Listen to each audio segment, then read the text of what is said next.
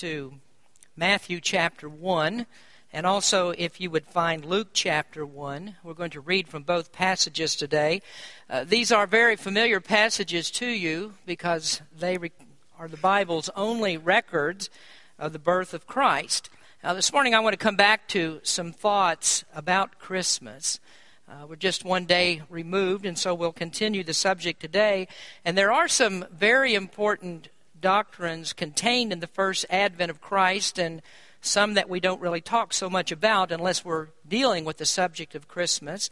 Uh, the incarnation of Christ is surely an important doctrine and one that has been challenged throughout history, sometimes in very strenuous terms.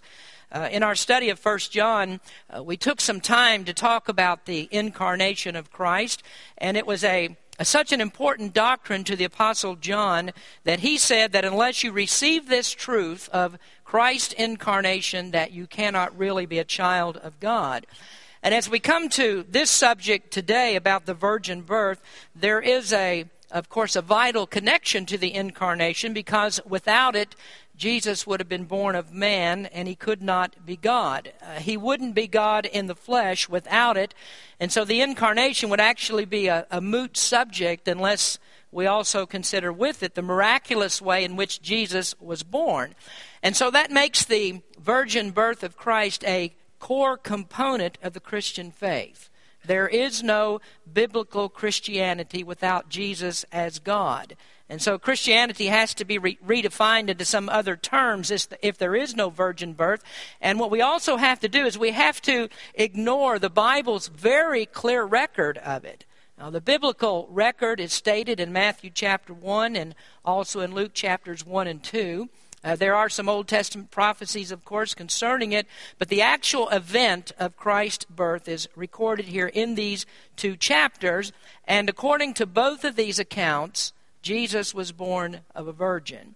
Now, in Matthew, we have the confirmation of an angel, and then in Luke, uh, the angel's confirmation is supplemented by Mary's personal confirmation. Now, if you'll look first, please, in Matthew chapter 1, beginning in verse 18. Stand with me, please. Let's just stand up here as we read God's word. Matthew chapter 1, beginning in verse 18. Now, the birth of Jesus was on this wise when as his mother Mary was espoused to Joseph, before they came together, she was found with child of the Holy Ghost. Then Joseph, her husband, being a just man and not willing to make her a public example, was minded to put her away privately. But while he thought on these things, behold, the angel of the Lord appeared unto him in a dream, saying, Joseph, thou son of David, fear not to take unto thee Mary thy wife, for that which is conceived in her is of the Holy Ghost.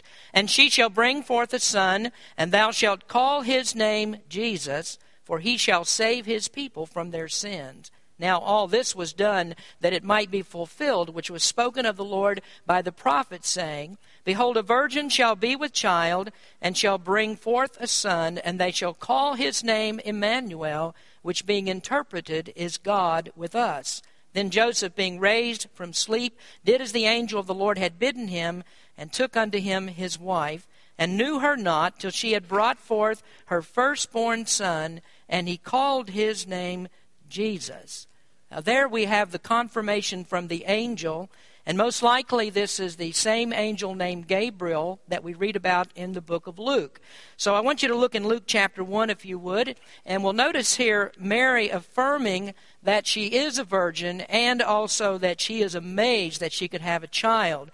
So in Luke chapter 1, verse number 26, it says, And in the sixth month the angel Gabriel was sent from God unto a city of Galilee named Nazareth, to a virgin espoused to a man whose name was Joseph of the house of David, and the virgin's name was Mary. And the angel came in unto her and said, Hail, thou art highly favored, the Lord is with thee, blessed art thou among women.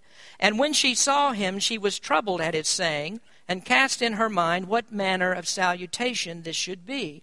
And the angel said unto her, Fear not, Mary, for thou hast found favor with God. And behold, thou shalt conceive in thy womb, and bring forth a son, and shalt call his name Jesus.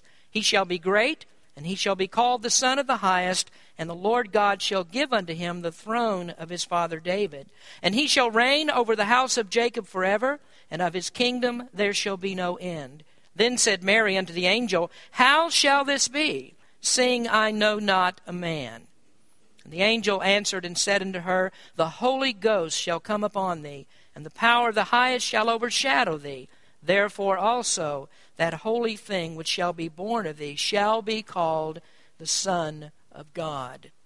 Heavenly Father, we thank you for the time of reading your word today. And Lord, we just pray you'd open up our hearts to your word today. And I just pray, Lord, you might speak to someone today who needs to know you as Savior and also to draw Christians close to you. In Jesus' name we pray. Amen. You may be seated.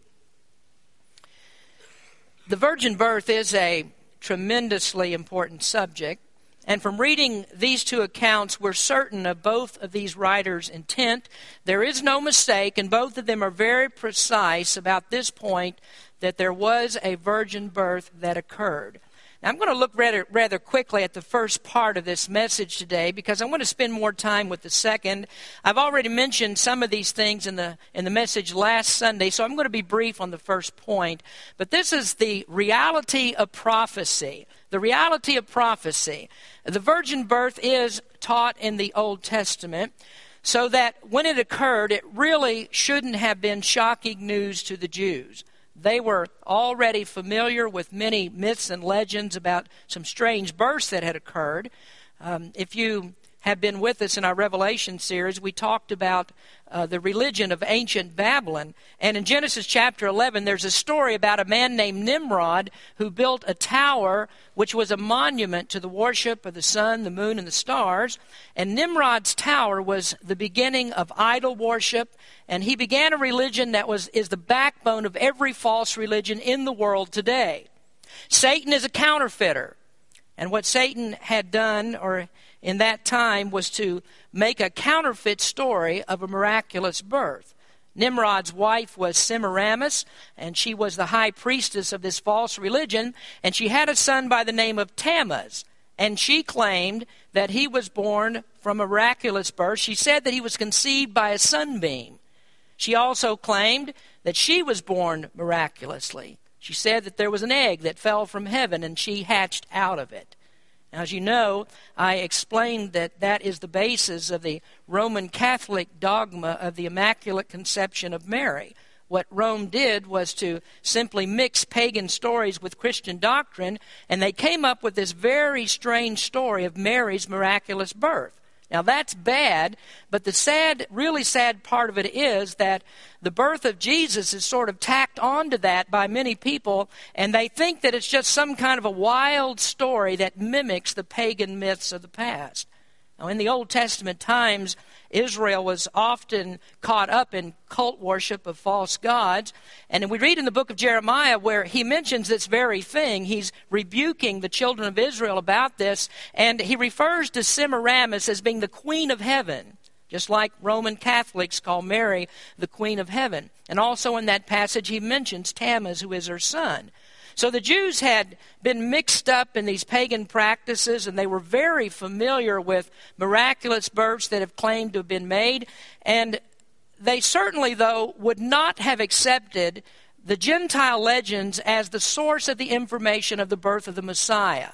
Now, they had something other than old uh, myths and legends to believe. They rather had the prophecies of the Old Testament prophets that would tell them that Christ would be born. Now, Moses is considered to be the greatest prophet of Israel, and it was Moses who wrote down the Genesis record of creation. And there in Genesis chapter 3:15, he, he speaks of the seed of the woman. And the scripture says, And I will put enmity between thee and the woman, and between thy seed and her seed. It shall bruise thy head, and thou shalt bruise his heel. And that verse was the main topic of our sermon last Sunday morning, so I'm not going to review all that information again, but I want you to just hold on to that information because here the seed of the woman refers to Jesus. And it's very important because there we have the first prediction of the Messiah, but it's also the first prediction in Scripture that we have of the virgin birth. All people are born of the seed of the man. There's never been a person born of the seed of the woman. Uh, you have to have a sperm and an egg. People aren't born without those. But Moses says here the seed of the woman, not the seed of the man. And so there you have the earliest prediction of the virgin birth. But we also have a very clear prophecy in the book of Isaiah, which is the sign of the virgin. And if you have trouble interpreting uh, Genesis 3:15 where it says the seed of the woman, you shouldn't have any trouble at all when you read Isaiah because he says the Lord or therefore the Lord himself shall give you a sign behold a virgin shall conceive and bear a son and shall call his name Emmanuel. The Lord will give you a sign. Sign of what? Well, a sign of Emmanuel, which means God with us. And so, how are they going to know that God is with us? A virgin will conceive and she'll bear a son. And so, when that happens, when the impossible happens, when something that has never happened before happens, when the virgin conceives, then you'll know that God is in the flesh, that God is with you. Now, a very interesting aspect of this is that there were no hasty weddings in Israel. A bride had to be pure.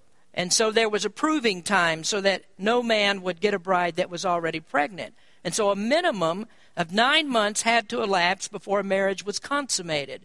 And if a girl was pregnant, then that would be proved at that time, uh, and the wedding wouldn't take place. And it was during that proving time that Mary did become pregnant. And that's why Joseph was so upset about it, and he was going to put her away and call off the wedding. And that's when the angel intervened to stop him. Why did he stop him? Because Mary was still a virgin. She hadn't been unfaithful to him. And so Mary, or so rather Matthew quoted from the Old Testament to reveal what Isaiah meant by this sign. In Matthew 1, verse 22, now all this was done that it might be fulfilled, which was spoken of the Lord by the prophet, saying, Behold, a virgin shall be with child and shall bring forth a son, and they shall call his name Emmanuel, which being interpreted is God with us. Now, there is a lot of argument about what Isaiah meant by a virgin. And there are some Bible translations that actually substitute young girl because, in rare cases, the word that's used there could mean this. But that reasoning is completely debunked by Matthew. I mean, he makes it very clear to us that there's no mistaking what Isaiah meant when he said a virgin. The, sur- uh, the surrounding circumstances, the angel, and what was said to Joseph prove what Isaiah meant. Mary was a virgin. And so here we have a very different birth recorded from all other births that we have in Scripture, different from the world has ever seen. Now, the Scriptures are not short on telling us about some amazing births. Uh, surely we would have to include in this category the birth of Isaac. That was an amazing birth. It was miraculous in its own way, and without getting too graphic about it, uh, Abraham and Sarah had a child when they were far beyond the age of bearing children. And Sarah was 90 years old. Uh, physically, her body was incapable of reproduction.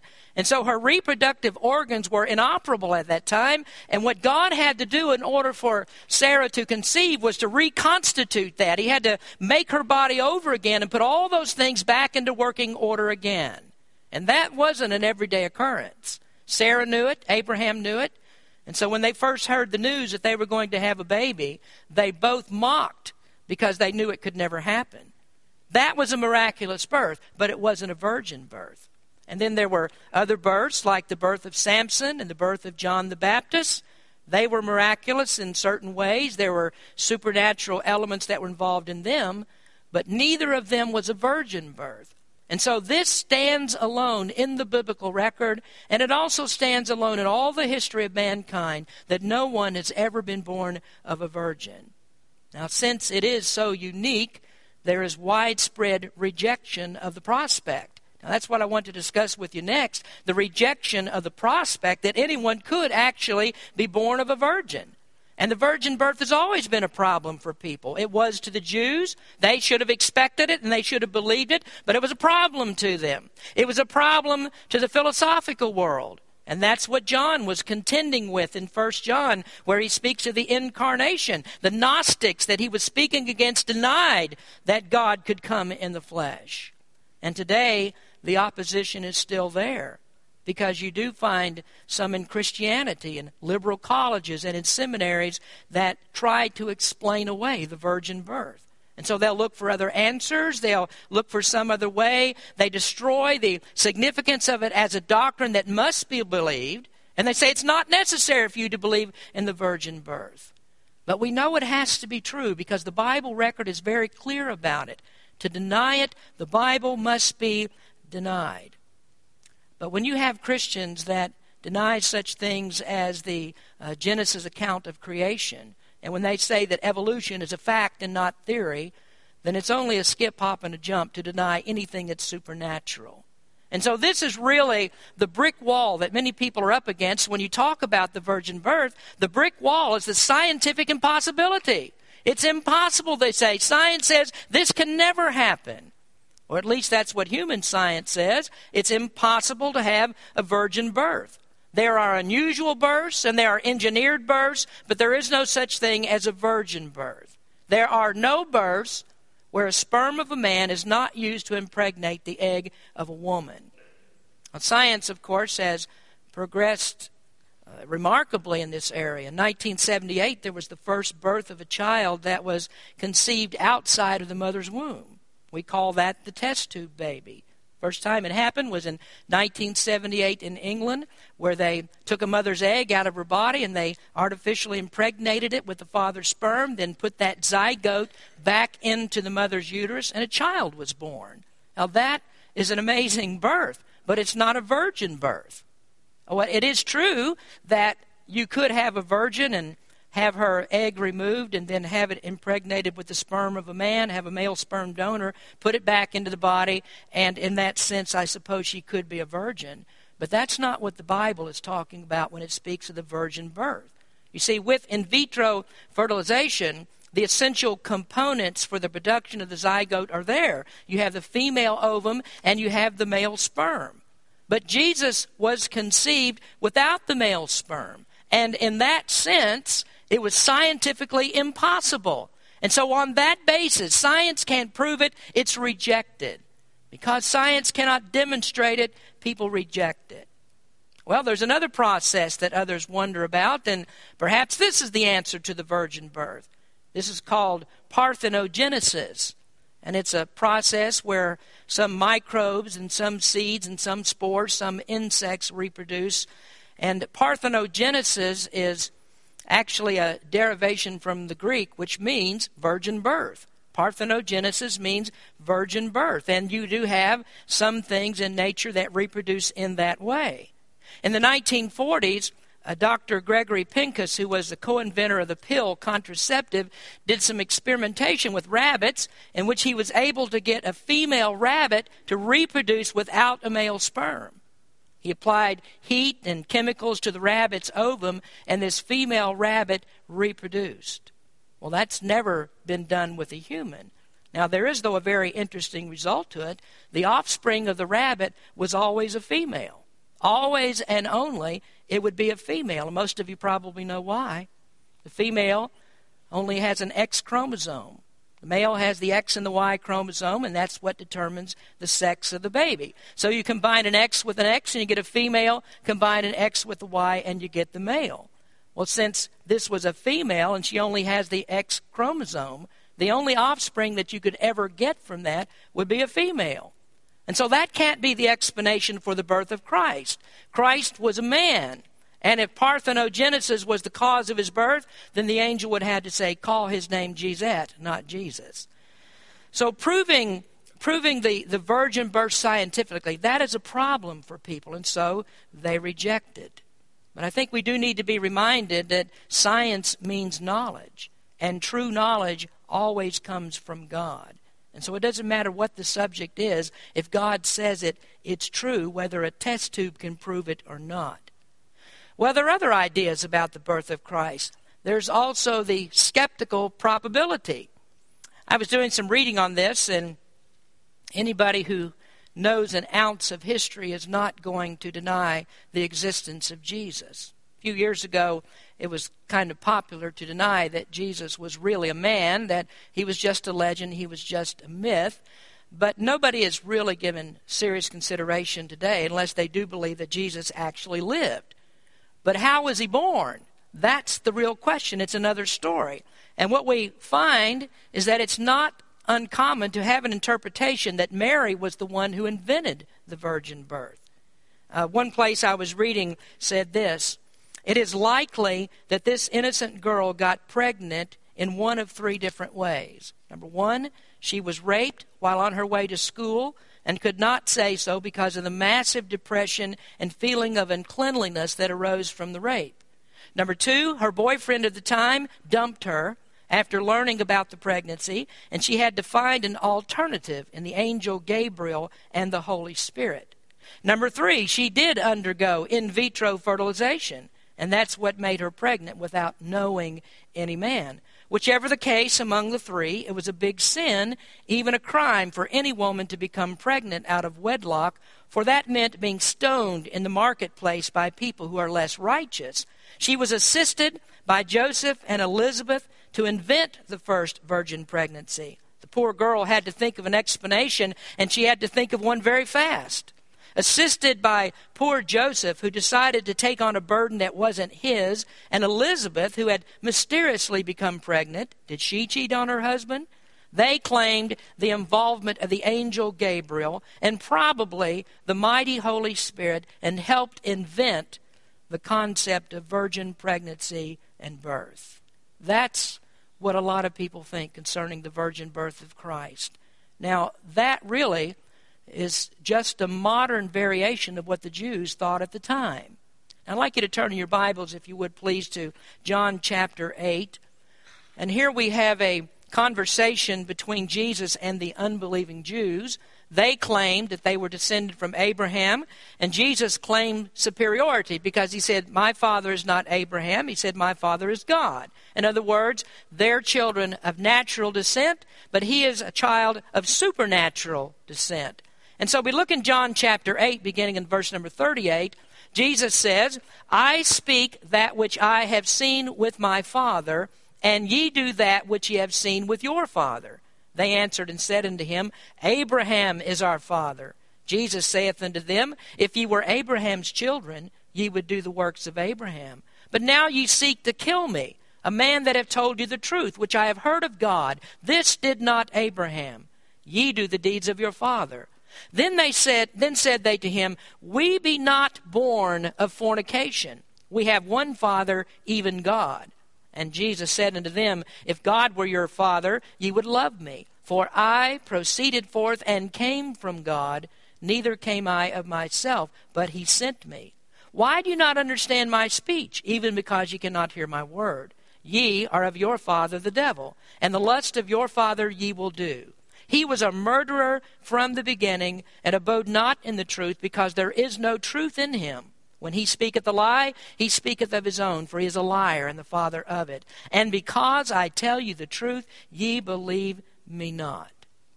Now, here in this passage, you see what these unbelieving Jews were thinking every time that they spoke with Jesus. They thought God is not his Father. Now, look at the last part of verse number 41. They say, We be not born of fornication. Now, why did they say that? Well, it's because they knew the history of Jesus' birth. Mary had become pregnant before she was married, and so the assumption was she was guilty of fornication, and so therefore Jesus is born of fornication. And then before this, in the sixth chapter, Jesus said that he was the bread that came down from heaven. And their response to that statement? They said, Is not this Jesus, the son of Joseph, whose father and mother we know? How is it then that he saith, I came down from heaven. And so there you have the same conclusion. If Mary was not guilty of fornication with some other man, then Joseph must be the one who's the father. He got her pregnant before the wedding. And so they had a shotgun wedding or a bow and arrow wedding, whatever you want to call it. So they're thinking then, if she wasn't pregnant uh, before, then at least this is just an, an ordinary man, this is an ordinary woman that got together and they had children. And then there are other theories about this, and, and this is still uh, a common theory today, is that at the base of the hill down below Nazareth, there was a very busy road there, and people would travel between Syria and Egypt on that road. Many times soldiers would pass through there, travelers going through, and it wasn't uncommon for uh, people to be accosted on that road. And so they, they assume that what happened is that Mary was walking along that road and she was accosted by a soldier or someone and she became pregnant. Well, these are just theories that people come up with. That's where they come up with the idea that Mary was raped and that's why she had the child. But none of that's in the biblical record. That's fantasizing. That's looking for a way out of the claims. And so all this skepticism is invented as probabilities of another way that Mary could become pregnant so that they can deny the virgin birth. So the modern interpretations that we have are not new. They, they stretch all the way back into the New Testament times, and they are without foundation, just as the surmisings, all those guesses of the Jews were wrong. Well, there's still yet a third viewpoint that has to be looked at, and this is the supernatural necessity. Now, if you don't want to be a Christian, if you are a skeptic and that's all that you are, then you don't need to be concerned about the supernatural necessity of a virgin birth. You don't need a virgin birth for some kind of off brand Christianity. But if you're going to be a Christian, and if you have any hope for heaven, Jesus had to have a supernatural birth from a virgin. Now, does that mean then, in order for you to be saved, that you must believe in the virgin birth? I mean, how many things do you actually have to believe in order to be saved? Well, there might be some things that you don't understand, but you can't reject anything that God says and be a Christian. See, what the Holy Spirit does when He saves people is that He opens up their hearts to the understanding of the supernatural. And I, I, I don't see how that a person could be a Christian and, and have this explained to them and see this written in the Word of God and told this, this is what the Bible says, and reject it. What would be the difference between that person and the unbelieving Jews? Is there really a necessity that Jesus was born of a virgin? Well, there is, because by denying it, they said that Jesus was born of fornication or at the very least, that Jesus was nothing more than a human. So I'm going to give you three reasons today as we finish for the supernatural necessity of the virgin birth. Now, the first one I've already alluded to. Number one is that flesh begets flesh. When you combine a human mother and a human father, what do you get? Well, you always get a human. Uh, every time you're going to get a human. Now, in, in my time, I've been to the hospital to look at some babies that at first didn't look like it. Uh, not my grandbabies, of course, but some of them you wonder. But time proves that that baby is human. And you're never going to get anything from humans but humans. Well, is that sufficient for us? Can we have a Christ that's really nothing more than flesh? Well, there are a hundred ways that we could go about this, but let me give you one.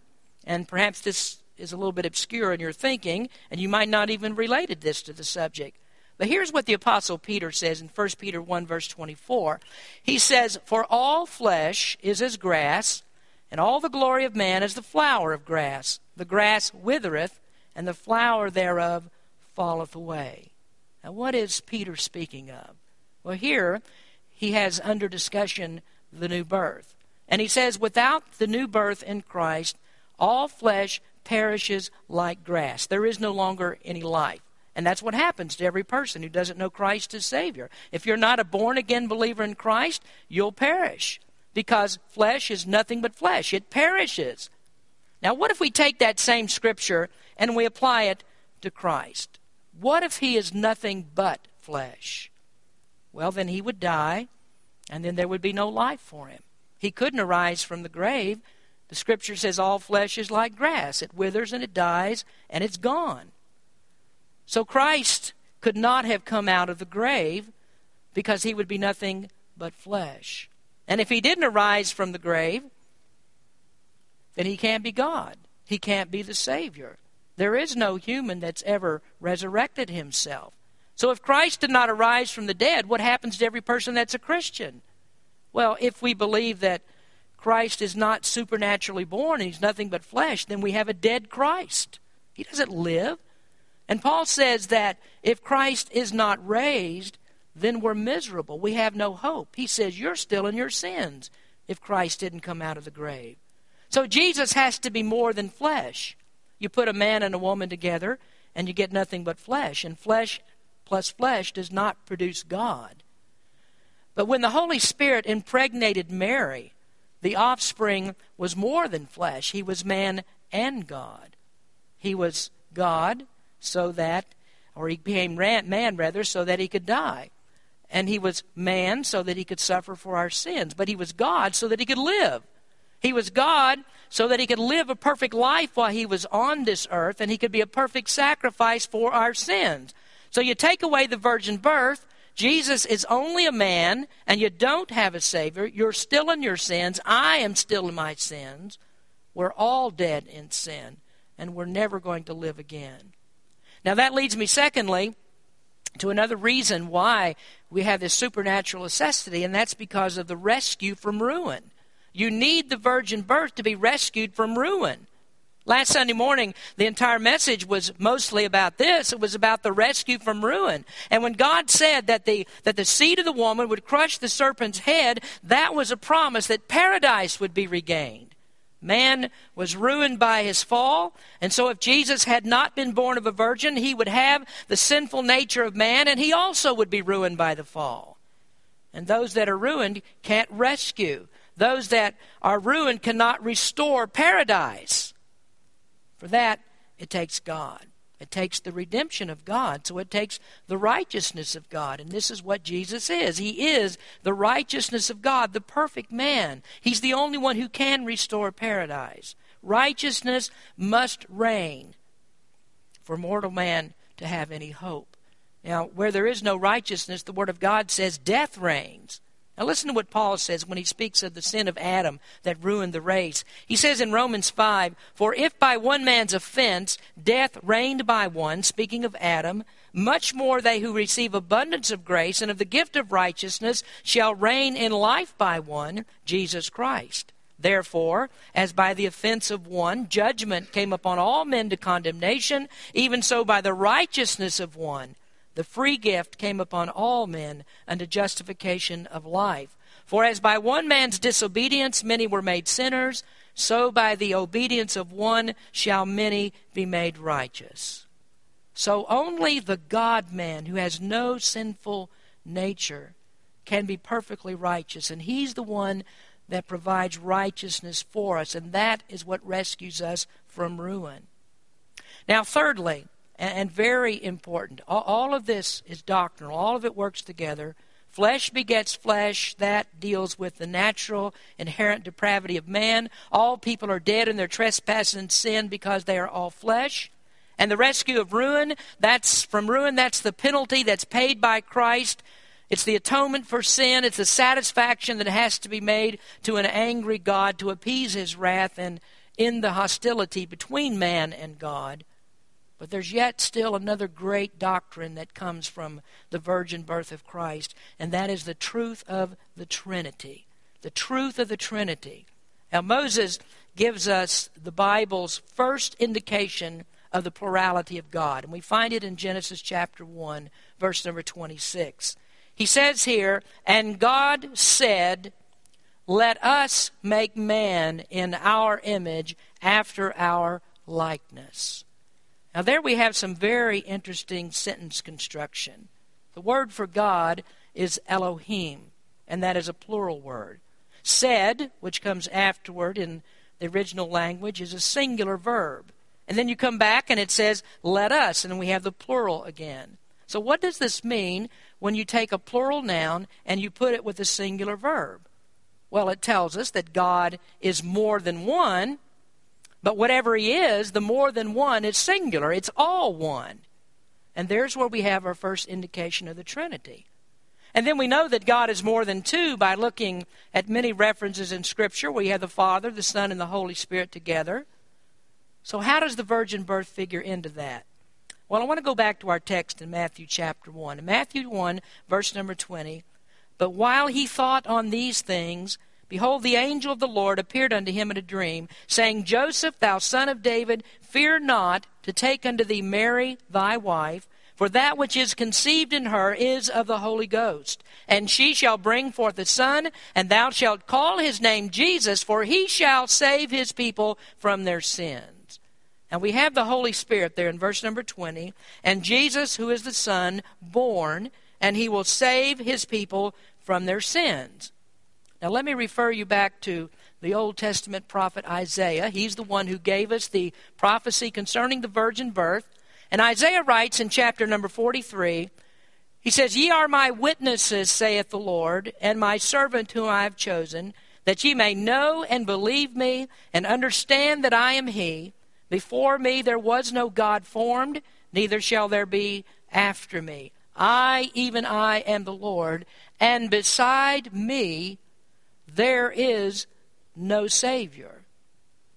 Now hold on just a minute. In the New Testament we just read, call his name Jesus, for he shall save his people from their sins.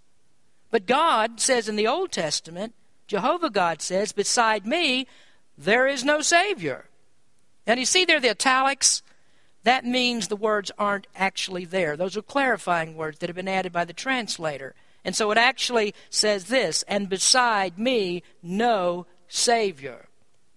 So what do you get from that? Jesus is God. If God is the only one who saves, and Jesus saves, then Jesus is God. And so what we have here is a manifestation of the Trinity. Jesus is the manifestation of the invisible God.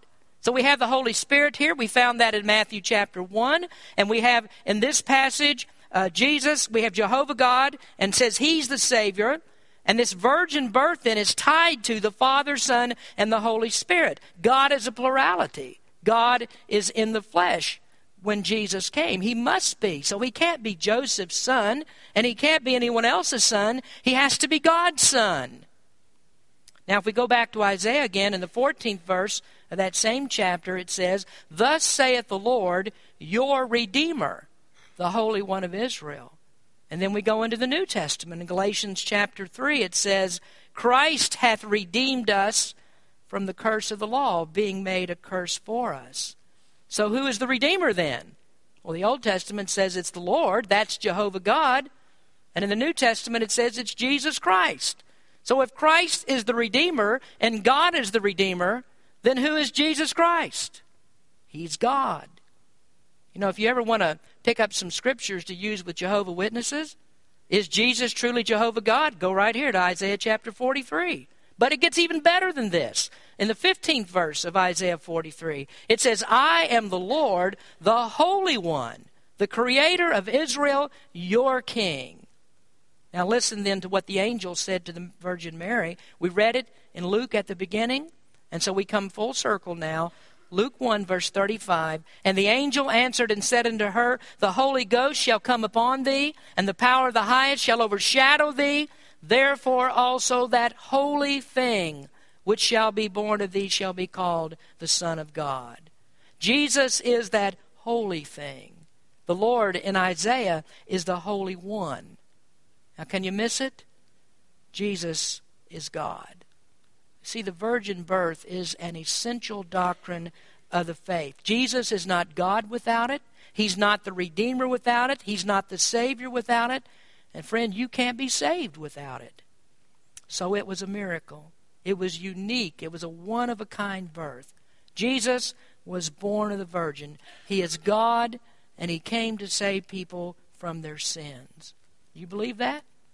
You have to believe that if you're going to be a Christian. You must believe this to be a child of God. And so the miracle, the virgin birth, is that God came down from heaven. He came to this world and he became a man and he went to the cross to die for our sins. I hope that you believe that. He's our Savior. He is both God and man. He is the perfect man. So I can tell you today, you can take comfort in what the Bible says. Take comfort that the Scriptures are true about this. Jesus is the Savior. And I promise you today, if you ask Him, He'll save you from your sins. Let's pray. Heavenly Father, we thank you for the opportunity to look into your Word today, and We thank you, Lord, for the truths, for the truths that we find in Scripture.